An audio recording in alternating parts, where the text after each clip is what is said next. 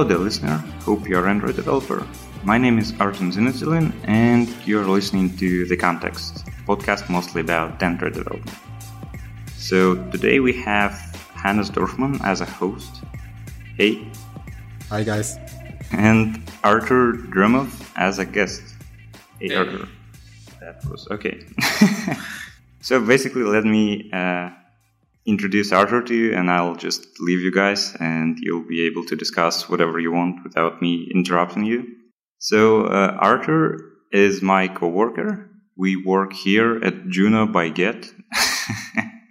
We've just renamed recently, and uh, we work in Android Rider team. So we basically work on the application for the passengers in our service, and our role here is basically mostly to work on the Android app itself, but we also participate in the development on some open source and closed source libraries here at Juno and other products like test runners and mainframer and all the stuff. This is mostly done by Arthur and me in cooperation and that's that's basically it. And uh, regarding the topic of our discussion today, Arthur was the lead uh, team member who started migration to RxJava version 2, and basically he has a lot of input to, to talk about. So, without further ado, let's you guys start the conversation and discuss the migration. Yeah. Okay. Uh, Arthur, could you uh, give us a, a brief overview of how the, the Rider app uh, is architected and which components are, are used so that we can better understand where you use RxJava and how you use RxJava and, and so on? Okay, sure. Uh, why not? Hear about it, hear about it. Uh, so the Juno Rider application uh, uh, was written in Kotlin from the start. So it was selected like uh, I guess uh, two years ago or roughly like that. So it's so so it's 100% Kotlin, and we had some rough pass with it uh, because we started using early access preview of the version 1.1 Mm-hmm. so it was pretty adventurous. And uh, we started using RxJava from the start as well. So our application is, uh, as we call it, written in reactive Kotlin manner. Uh, mostly what, everything what we do, uh, from the business logic to UI, uh, is written 100% Kotlin, Kotlin, as I said, and uh, also reactive based. So we are heavily invested in RxJava. Um, so that's basically it. Uh, for UI, we use MVVM, and it's all, all, its components also tied reactively, and we use RxJava there as well. So I can safely say that mostly like 90% of our code is Rx based and 100% is Kotlin based. So that's about it. Oh, nice. And also the interaction with the Android uh, components like uh, GPS location or databases and so on is also done through RxJava, RxJava or goes through the reactive um, notifications provided by RxJava. Oh, yeah, of course, sure. We use it mostly everywhere, but we don't have any database at this point. Mhm. Uh, we rely on our uh, backend communication because our application is mostly real time. Oh yeah, makes sense. yeah. Uh, we receive data and just uh, display it and send it, uh, and we don't store anything in particular. Uh, so no databases for us uh, and everything like that. Yep, uh, we are engineered everything to be react- as, as reactive as possible. Uh, for example, our, we recently rewrote our file logger, uh, the place, the component we write logs Mhm. onto the file system and sends them to backend later to be fully reactive. It was so-so reactive, uh, uh, and of course, uh, every other component that is specific for us, like GPS location, customer location, and all related communications with backend are fully reactive as well, of course. And have you also used Rx Kotlin or basically just Rx Java as, as library? Uh, we use uh, Rx Java mostly, uh, and uh, we considered Rx Kotlin at some point uh, recently, pretty recently actually. But we found out that uh, mostly what it does we already have, uh, because Rx Kotlin, as I see it, is just uh, extensions, Mhm. uh, that provide some value from the Kotlin perspective, just easy to use. And we found out that we already have it as well. Um, so maybe we will migrate to it at some point, but for now we are sticking to our implementation. Yeah. Yeah. I also found very little reason to use RX Kotlin over just RX Java uh, in our Kotlin project. But yeah. Um, yep. Okay.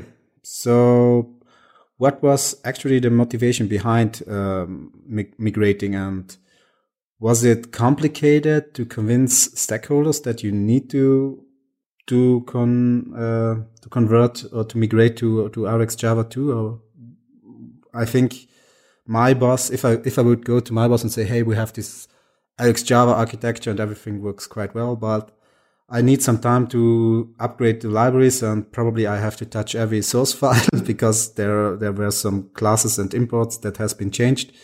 Um, I I'm not sure if my boss would be happy with me and say, okay, let's do that. That sounds super great. But probably he would start saying like, um, why would we do that? Isn't it working as as it is now? And so, what was basically the motivation, and how hard was it to convince uh, the stakeholders to to do that? Well, the great thing about Juno uh, is that we are mostly technology driven company. So from the start, uh, the motivation was to uh, introduce and use uh, the most advanced technologies we have.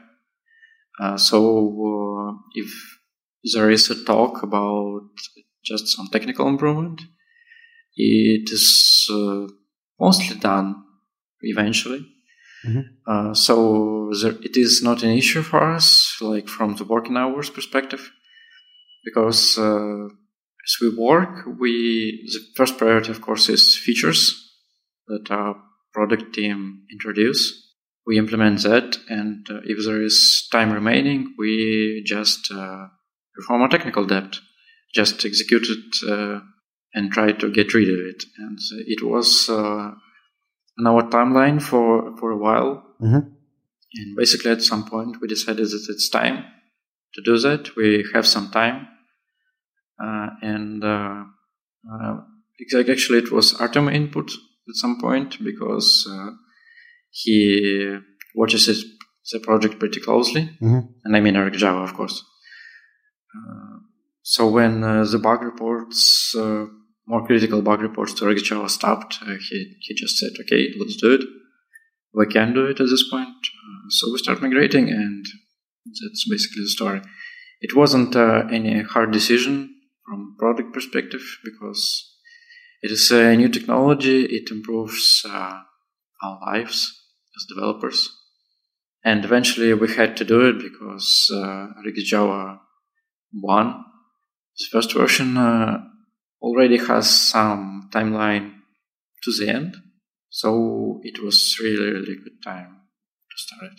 Yeah, but I, at the same time, at least I consider RX Java 1 as pretty stable and I wouldn't mind to stick with a version that is not longer, let's say, maintained if it's almost bug free or like that. So was that ever an internal, um, um, an internal discussion about that, saying, okay, we could also stick a little bit longer with RX Java V1. I think it's also maintained until 2018 or something like that.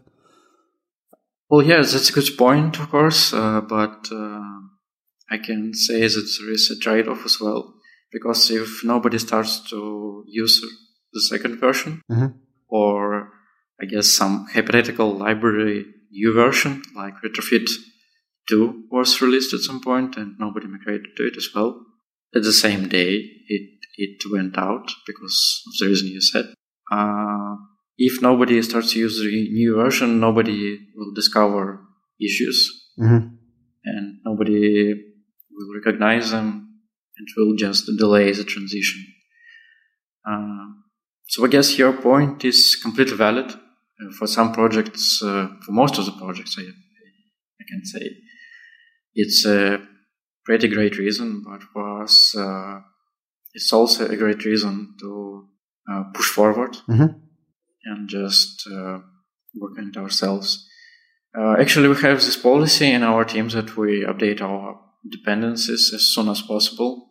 Oh, nice. So we are using the most JSON bug fixes and releases. And sometimes actually we found some weird bugs and we report them upstream and they get fixed. For example, with Kotlin, uh, we have multiple bug reports just recently this week Mhm. on different parts regarding compilation uh, and IDE and whatnot.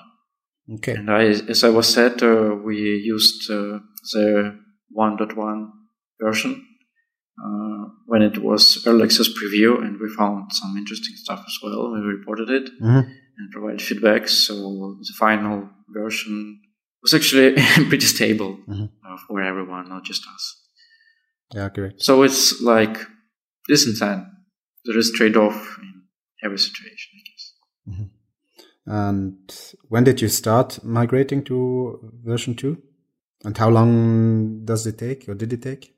Are you are you already done with with the migration, or are you still migrating? Well, we're still migrating actually. Uh, we have like 40% of our code base migrated over. Mhm. Uh, we started it, uh, uh, I guess, um, uh, two months ago, uh, something like that. Uh, and uh, yep, uh, I just counted it recently, and it was like 30% of the code base. And just to uh, give you some picture, uh, I just counted the size of a code base recently and uh, roughly said it is uh, 30 37,000 lines of Kotlin code and uh, 33,000 lines of Kotlin unit tests. Hmm, So something like that. nice. So we, we are doing it uh, step by step. Uh, I actually write some specification for the team how to proceed on it. Mhm. Uh, the most uh, sense made to me uh, was to start with isolated components, if possible, and just uh, introduce the library, all dependencies that are needed, and start uh, with uh, components that is most isolated from the rest of the application. For our application, it, was a help module. Uh, we started from it because it is um pretty independent in our code base and it doesn't affect the core experience to request write. It provides just uh, some uh, helpful role and uh, uh, provides some resources for writers. So we started from that. Uh, the first step was uh, to just uh, introduce new dependencies. It was actually pretty good. I would say it was actually great because I don't know if it was just some consequence or some actions by Jake Wharton, but he wrote uh, some blog post some time ago about uh, library version migrations, and he advised to change a dependency uh, path so users can uh, include both versions in the project in parallel and change the package name as well. Mhm. And you might already saw that with retrofit and OKHTTP, for example, where OKHTTP is now is OKHTTP 3, I guess the package name is. Mhm. Yeah. It was uh, OKHTTP 2 or OKHTTP just, as what it said. Uh, but the point is, you can uh, include both dependencies in parallel, and uh, you don't have this situation where you stand in this decision and you just decide, hmm, am I going to keep just RxJava 1 or include RxJava 2? And it will be, I have to just change the whole project. Uh, with uh, all RxJava dependencies, it went the best way possible because uh, almost all dependencies we have follow this path, and you can include RxJava 1 and RxJava 2 in parallel, as well as some dependencies like RxBinding and RxRelay. Mhm. Uh, the single dependency we encountered issues with, with was uh, ReplayingShare, uh, because Why? Uh, well, it stayed the same dependency and changed the package name. Ah, okay. So basically, you cannot include both versions. We had to repackage it. Mhm. And I uh, reported the issue to Jake, and basically he said that it's so small. I just expected that everyone just included it Mhm. for the migration. So we did that. We just uh, introduced a new model, RxReplayingShare, just copied all the code, uh, made sure that test are pars- tests uh, are parsing, uh, library tests and our tests, of course. Mm-hmm. Uh, so we basically have all dependencies in parallel, and it's really helpful. And I just, uh, you know, regret a little bit that I've made it at this point and not earlier, because we could start uh, new features development in a new RxJava version, mm-hmm. and it just wouldn't hurt at all because you just can introduce a new feature in a new library version, and you will do it from the scratch. So of course, as we all know, migration is always harder than just writing from scratch. Yeah. Yeah, I have a following question to that. Um, yep. If you, or how, how, were you the only one, or how many people have worked on the on the migration? Well, I started it, uh, and as people just uh, getting involved more and more. Mm-hmm. Uh, as I suggested to the team, we write the new features in new version, mm-hmm. using new version. And the existing uh, can be converted in the free time, I guess, or the time that is should be spent mm-hmm. on reducing technical debt. So it was basically me, and the other team is following. And and how did you manage to, let's say, um, maintaining the the the old code base uh, and migrating at the same time? I've, I think you have you have um, yeah branched create a new branch a git branch and then started to to to yeah change the classes and so on to rx java version 2 but what if in the meantime someone had to do some bug fixing on the same component that you were al already touching so at the end you probably get much conflicts but how was there a strategy or, or best practice you can recommend well regarding the parallel development we just uh, the pull requests. Mm-hmm. so Git manages it for us, I guess. So I, if I migrate a component, another person does some work in it. Uh, well, who's the last resolves the, conf- the conflict because uh, who's who modified code the last, he knows it better. Ah, okay. And I just can, can assist with that, or any other person, of course, in other teams. Uh, so that's basically it. So, uh, but it, it uh, doesn't take that much time if you do it incrementally because uh, my my goal wasn't just hey there is an application we have n thousand lines of code and I just want to convert all of it. I just uh, migrated step by step by step, and uh, I wrote a spec about it in our to our team. Uh, the most in I guess the most important thing to consider is to touch the component that is the least involved in all application. So uh, let me give you an example. Uh, for example, uh, if you have some service layer or business logic on the top of your hierarchy, so there is your retrofit, network interfaces, and so on, and so on. Your decisions regarding business logic, and on the bottom is uh, your user interface components. Uh, you can do whatever architecture you want, MVP, MVVM, doesn't really matter. Uh, what matters uh, is uh, you touch the most bottom part of this thing first, because uh, if you modify, for example, the business logic, all consumers must migrate to uh, new code. Oh yeah, Interesting. Uh, and if you, and if you just uh, modify the UI, uh, you can consume the data as it is uh, it was before, and the UI uh, works independently. Yeah, makes sense. Makes sense. Also, I I, I think I have started otherwise, but I think yeah, you are right that it makes well, my my idea would be that I could start in the in the business logic. I don't know, doing something like the the GPS location uh, manager provider, whatever is it called, and migrate that internally to RX Java 2, and then yeah, then still provide the RX Java 1 um, compatibility layer or something like that to the to the rest of the application but I think you are right that then it may have some some more more work to do afterwards when I'm done. Yeah, I think I think you are you have a better strategy to do it from from the UI downwards. There is an, an alternative, of course. Uh, if you have some sort of service, like GPS provider service or anything like that, mm-hmm. you can provide the same interface in RxJava 1 and just internally move everything to RxJava 2. Mm-hmm. So it's that's possible as well. Uh, there is a library uh, called RxJava Interop that helps a lot with this. Uh, it just allows you to convert uh, let's say, observables from the second version to observables from the first version, and vice versa. And it can do it for other types like singles, completables, and so on. Mm-hmm. Uh, so that can be achieved.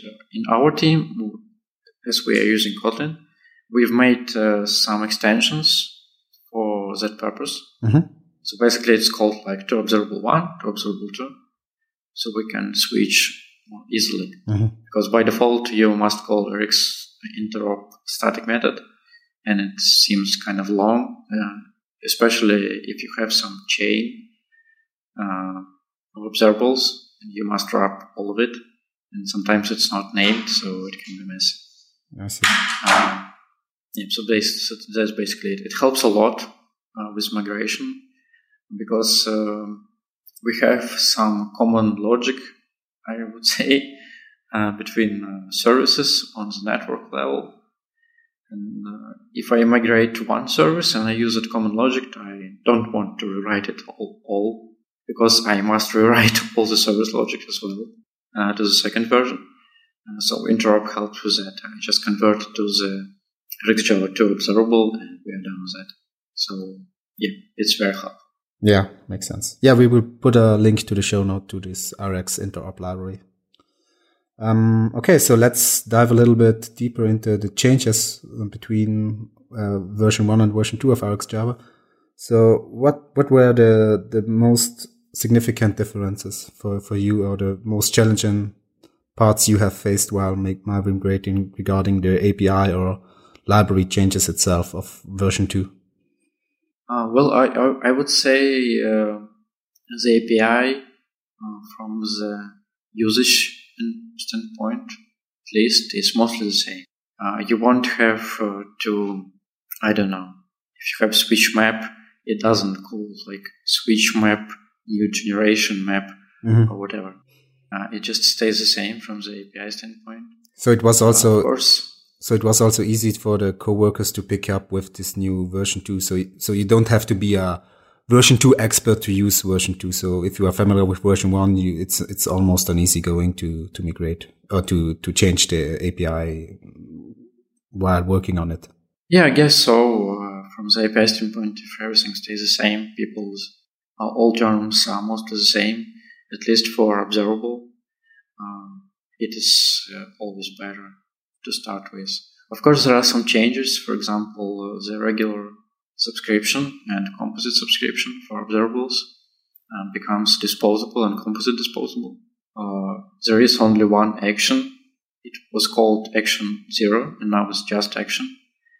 And uh, all others actions were renamed to consumers.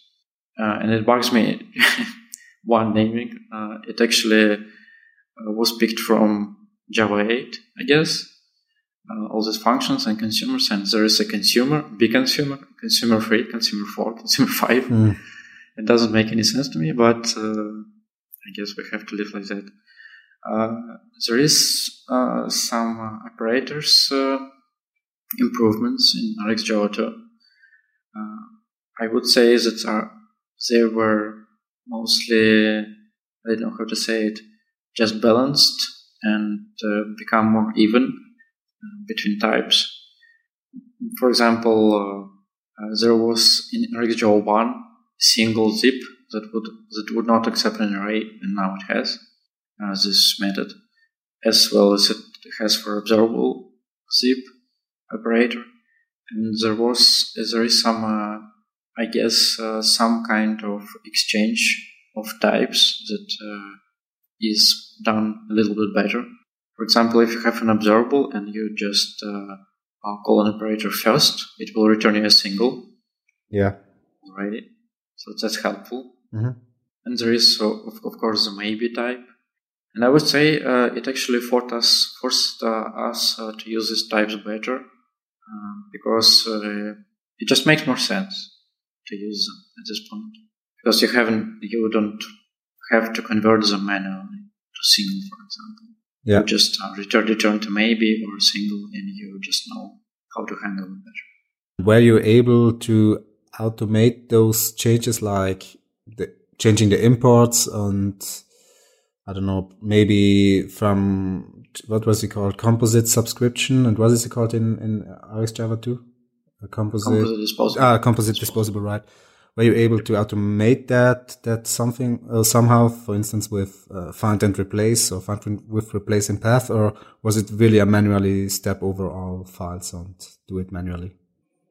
Well, uh, there is room for automation, of course, this, uh, but I just prefer to do it manually to make sure that uh, everything is in place as it was before. But yeah, it can be done. Uh, for example, if you had a publish relay or just a relay, and you want to call on it, now it calls accept because uh, relays are now both consumer and observable. Um, you have to change from subscription to disposable, of course. So yeah, it's, possible to automate but I just don't Mm-hmm. prefer to do things this way. Okay. Um, I think one of the most important changes with RxJava were that they have removed nullability. Um, or, or now it's not allowed anymore to have null values. For instance, in a, you can't emit a null value for an observable. Have you had null values before? And how do you deal now with null values in, in your RxJava version 2 chain? Yeah, that's a major pain point. Some people just don't want to even accept it because it doesn't even make sense to them. The library forces you to not use nulls. Um, I guess it's pretty reasonable, but uh, I don't know. yeah, I it s- just can make sense. Yeah. Uh, our situation is um pretty interesting. Our other team, the driver team that makes application for drivers, Mhm. Uh, as I was told, they don't use nulls at all in streams, and they haven't migrated to RxJava to at all at this point. Mhm. Um, so it will be an easier road for them. Uh, but they haven't. They, but they decided it from the start. They just uh, didn't want to push nulls as events to the stream. So the, that was the initial decision. Uh, we have nulls in streams actually, um, and we try to migrate to sealed classes in Kotlin Mhm. if possible, of course. Um, for example, if we have just some uh, seal class already passed on, and if there is no value that was null, we just state another, I guess, state to sealed class, and we just uh, work with it. And we, in other for other cases, we introduced our optional type. Mhm. It was actually a multiple iterations process because everyone has uh, its view on it.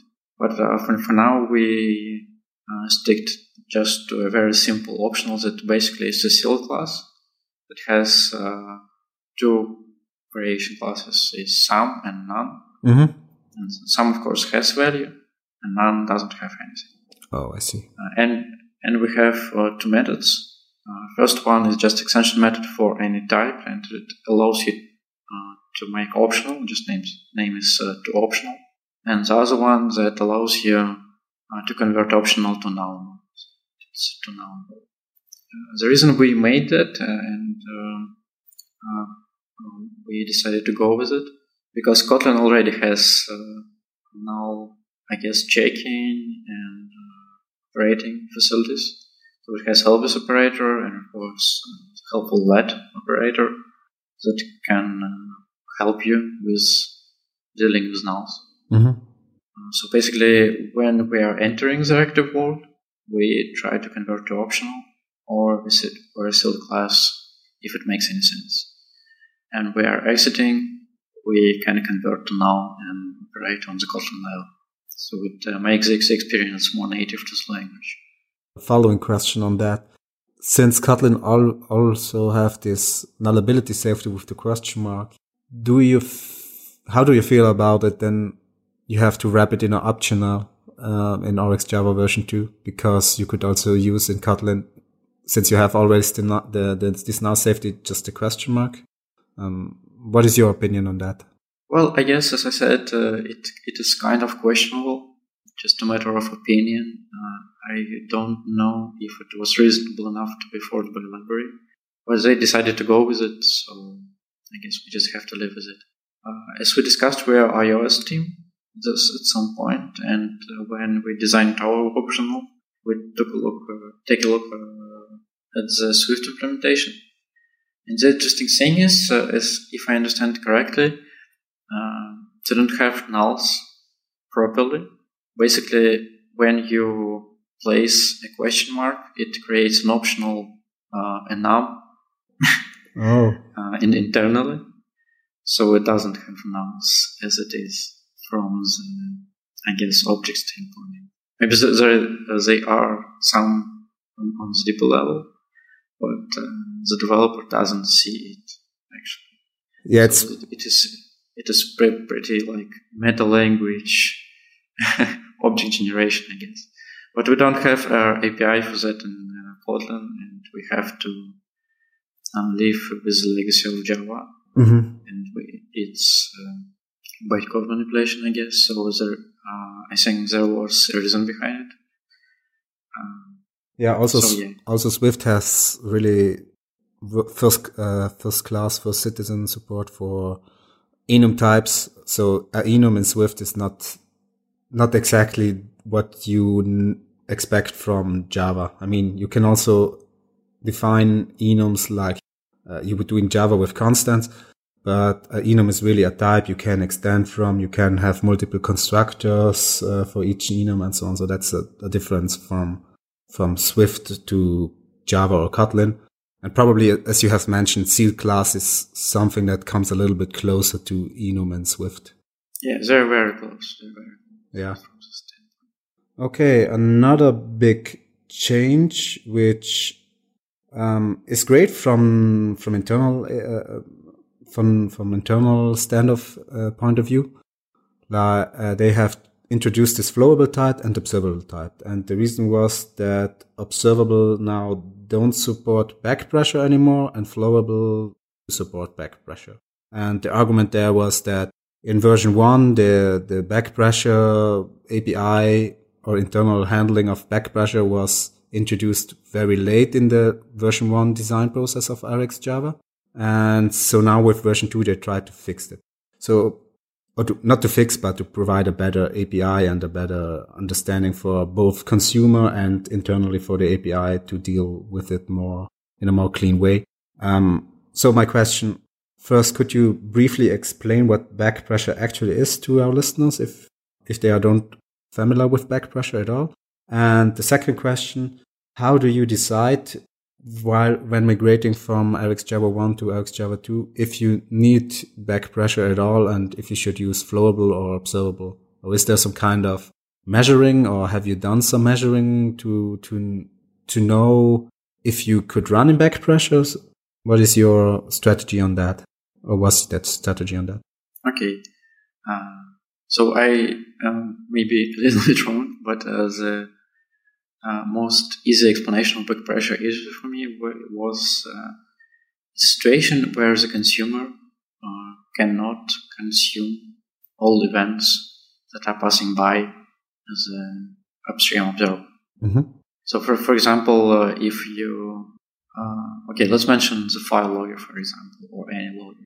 Uh, from one side, you have a stream of log entries, and you can receive them a lot of them I guess. mm-hmm. um, because every part of the application probably logs something. And on the other, other part, we are writing it to the file. So there is some durability in that because uh, events are passing in very quickly and uh, you cannot uh, write the file at this speed mm-hmm. because uh, it is uh, an IO resource and you have uh, some limitations on that just from the physics standpoint, actually, uh, you can write it. Yes. So the problem is you you are you get a new event emitted while you are still writing to the disk, for instance, in your yes. case. Okay. Uh, and RxJava is the most, uh, um, I guess, the most popular operator that will produce missing backpressure exception is actually observe on um, because it has a buffer mm-hmm. uh, of events, and if uh, in our logger example, if there is a lot of log events and it overflows the buffer when uh, we are trying writing to the file uh, synchronously, uh, will overflow and throw you an exception. The change in uh, RxJava uh, 2, the second version, uh, is that observable actually has an unbounded buffer uh, on observe on operator, for example. so what, what happens if you have a lot of log entries they're just uh, passing in, passing in, passing in, and uh, your buffer is expanding. And at some point, you just have uh, memory exception, just out of memory exception. For most cases, uh, it will work fine, I guess. Uh, for for example, for UI, uh, because there is not a lot of events you are expecting um, most of the time. So it will work fine, and you will not encounter that. So, but you should be aware of that and just limit the stream of events uh, if it's possible, like filtering or just use a basic distinctness on change. It will it will help. Mm-hmm. Uh, so the thing is with uh, flowable and observable, uh, as uh, it is described, uh, you probably will be fine using observable dealing with your user interfaces and flowable is more suitable in situations like described when you have some uh, resource that just blocks perform synchronously and uh, you have some time to wait for it to execute. So when you know that there is situation like that, uh, just use Flowable.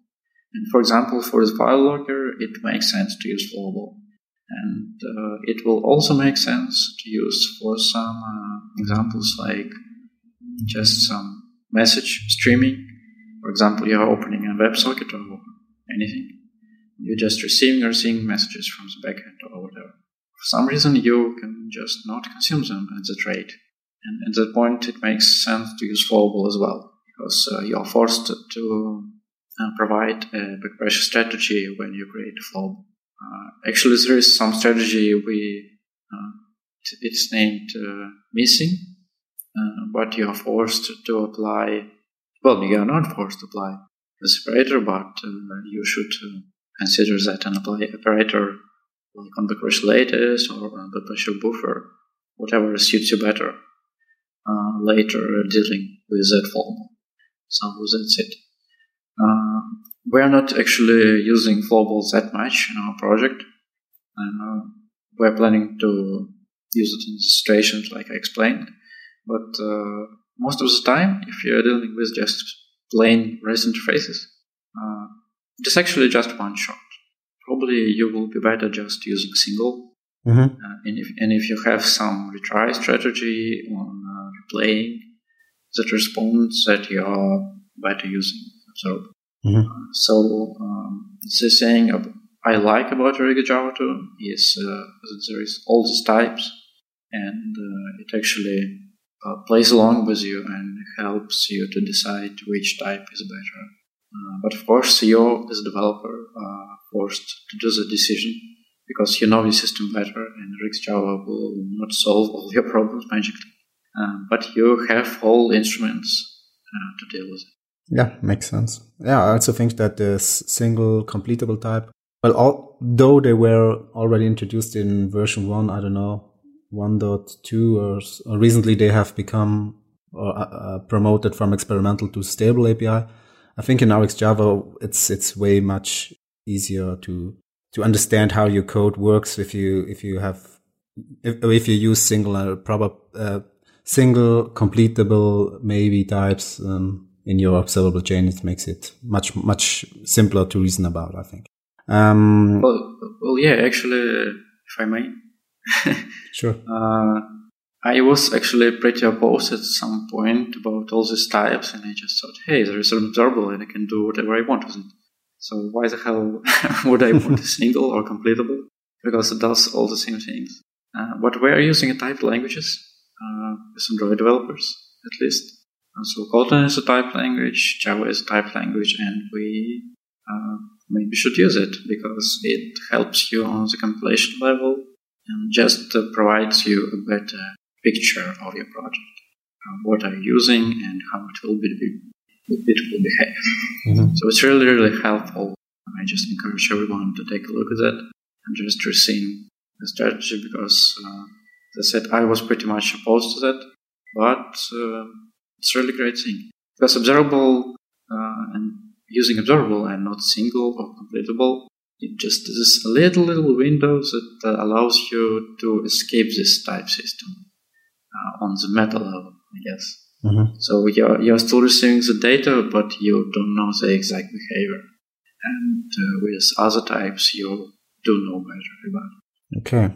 Regarding flowable and observable, they also interop pretty nicely, I assume. So you yep. can convert yep. the flowable to an observable as you go, or any any any issue with that, or yeah, uh, of course you can convert it, but uh, if I remember correctly, if you're converting, for example, an observable to flowable, you are forced to uh, set a back pressure strategy. Mm-hmm. So it's just a safe net mm-hmm. for developers. Uh, yeah, uh, and as I said before, uh, the this uh, type exchange in RxJava 2 just from my standpoint at least, it just they took a very step forward. Mm-hmm. So you can use it and it will be very helpful.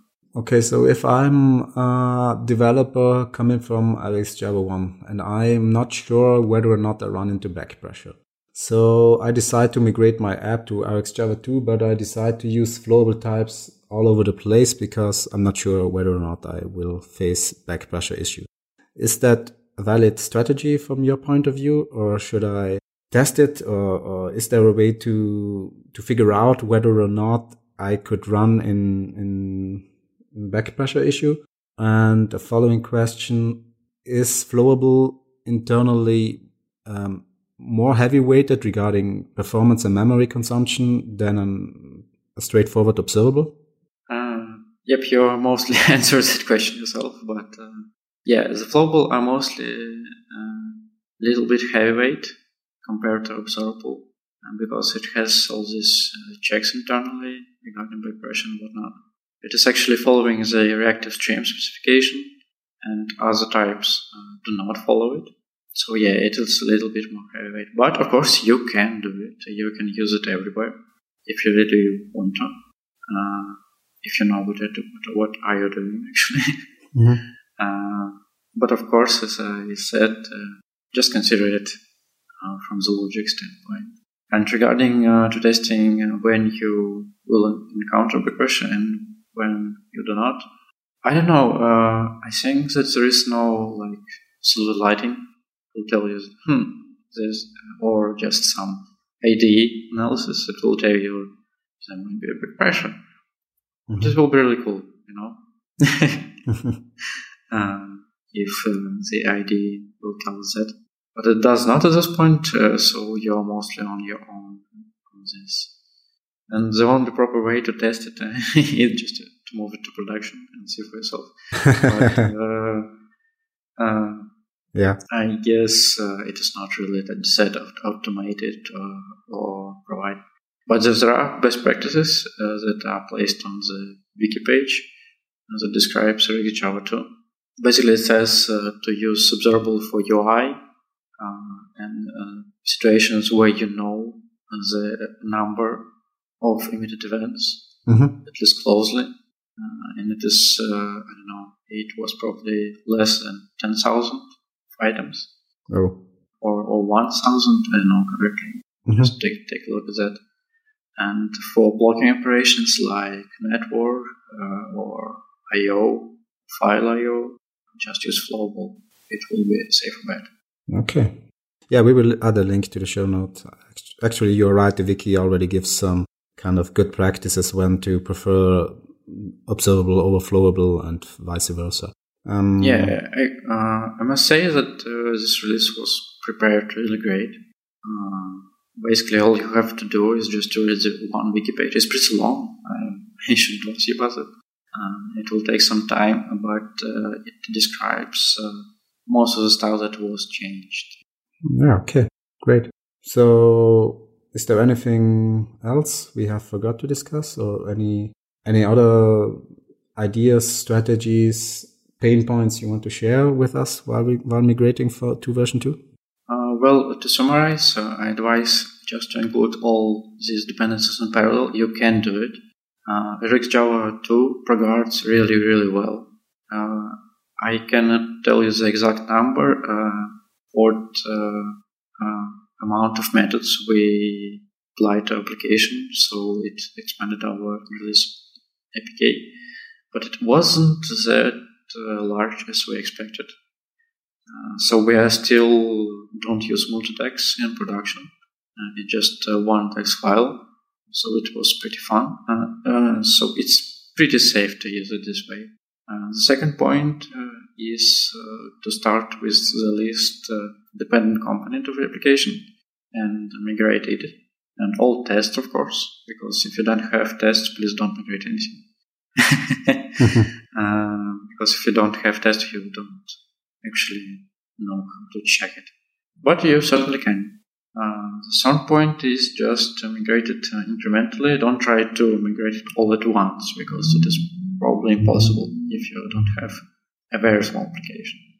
It will be pretty painful and you will encounter some issues uh, just because uh, behavior mostly stays the same, but uh, sometimes uh, some test issues will be there that's the main strategy I would advise.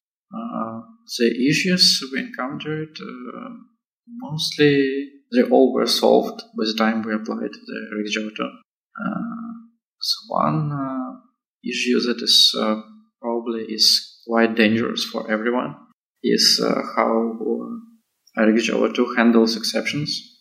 And for example, if you have a unit test and uh, you have some exception happening, uh, in your stream, it will pass your test as correct.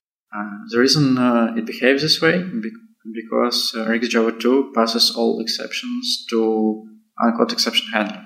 And on JVM, it just prints a stack trace, stack trace, and that's it. So when you're running on device or emulator or whatever, uh, it will crash because uh, uncaught exception handler on Android will crash application if there is some exception. But on JVM, um, if you run your unit test, it will just pass it oh. as valid. Uh, so uh, actually, we discussed it uh, and opened an issue on it on uh, uh, RxJava 2. Mm-hmm. Artem gave some input, but uh, if I remember correctly, it was pointed by David that uh, basically it is how it's done by reactive stream specification. Mm-hmm. Uh, so you don't throw any exceptions uh, and just don't drop stream. Mm-hmm. Uh, so be advised of that. Uh, I guess uh, the official suggestion by David was, uh, and David, David is a maintainer of Java if you don't know, was to just extend your test runner and set your own uncaught exception handler and fail test if there is something wrong. So that's pretty dangerous point. Yeah, we will add a link to the show notes too. I think it's a really interesting conversation. You better grab some popcorn and read through this very, very interesting conversation and discussion about this issue. Yeah. Uh, and for example, another point uh, regarding error handling uh, is pretty dangerous as well if you don't know about it. It is on the wiki page we mentioned earlier. Uh, but uh, if uh, you have an observable and subscribe to it and it throws an error some point, and at this point of time you've already unsubscribed for it, it will uh, produce this error still. So uh, in uh, the first RxJava version, it was just uh, passed through and just ignored, and this time um, it will actually produce it. Um, so it's pretty dangerous as well. Uh, there, there is a way to handle this. There is an error handler uh, for this. You can set uh, using RxJava, uh, so you can handle it as well. But please be advised. Okay. Yeah, good to know. Okay. I think, oh, I, I do have a following question for Artem, so probably we should, Artem, um, come back to the, to the show. if you don't know, Artem is, is uh, or if you haven't know before, Artem is also a, a big contributor to RxJava. So probably I can ask him now one or two questions regarding RxJava 2 and RxJava 3. so probably we will make, migrate anyway to RxJava 3. So Artem, are you are you ready for my questions? Actually, he's not here. Oh, he's not here anymore. okay. Yes, he's listening. But I can just uh, add a few points about RxJava 3. Yeah, sure. Go ahead. Joke. So it was an inside joke about it when I started migrating to RxJava 2. That's it's already deprecated, and we must have must migrate to RxJava 3. So main reasoning behind RxJava 3 at this point, as I see it, uh, is to split uh, types uh, into separate dependencies. Mm-hmm. Because uh, Flowable uh, implements reactive stream specification, other types are just, uh, I would say, piggyback uh, on the RxJava train. so they are there, and we all use them and love them. they are not up to specification. So RxJava 3 is just splitting all these types. Mm-hmm. So at this point, is that uh, it is uh, in very early preview. So at this point on the GitHub page, but mostly that that's it. Yeah, as you has already said, David, the, the core maintainer and developer of RxJava, um, has already started to give some, to build some preview um, kind of library for RxJava 3 or how it could look like. And we will also add a show notes to that too. Okay. Yeah. I think that's it. Uh, as always, you, you can you can find us and ask us questions on, on GitHub, which we use as our website, and we use the GitHub issue tracker for discussion after the show. Um, yeah, and thank you, Artur, very much for, for your insights and for joining us today. Thanks for having me. Okay, I'm stopping the recording now. Okay, I'll try to find out.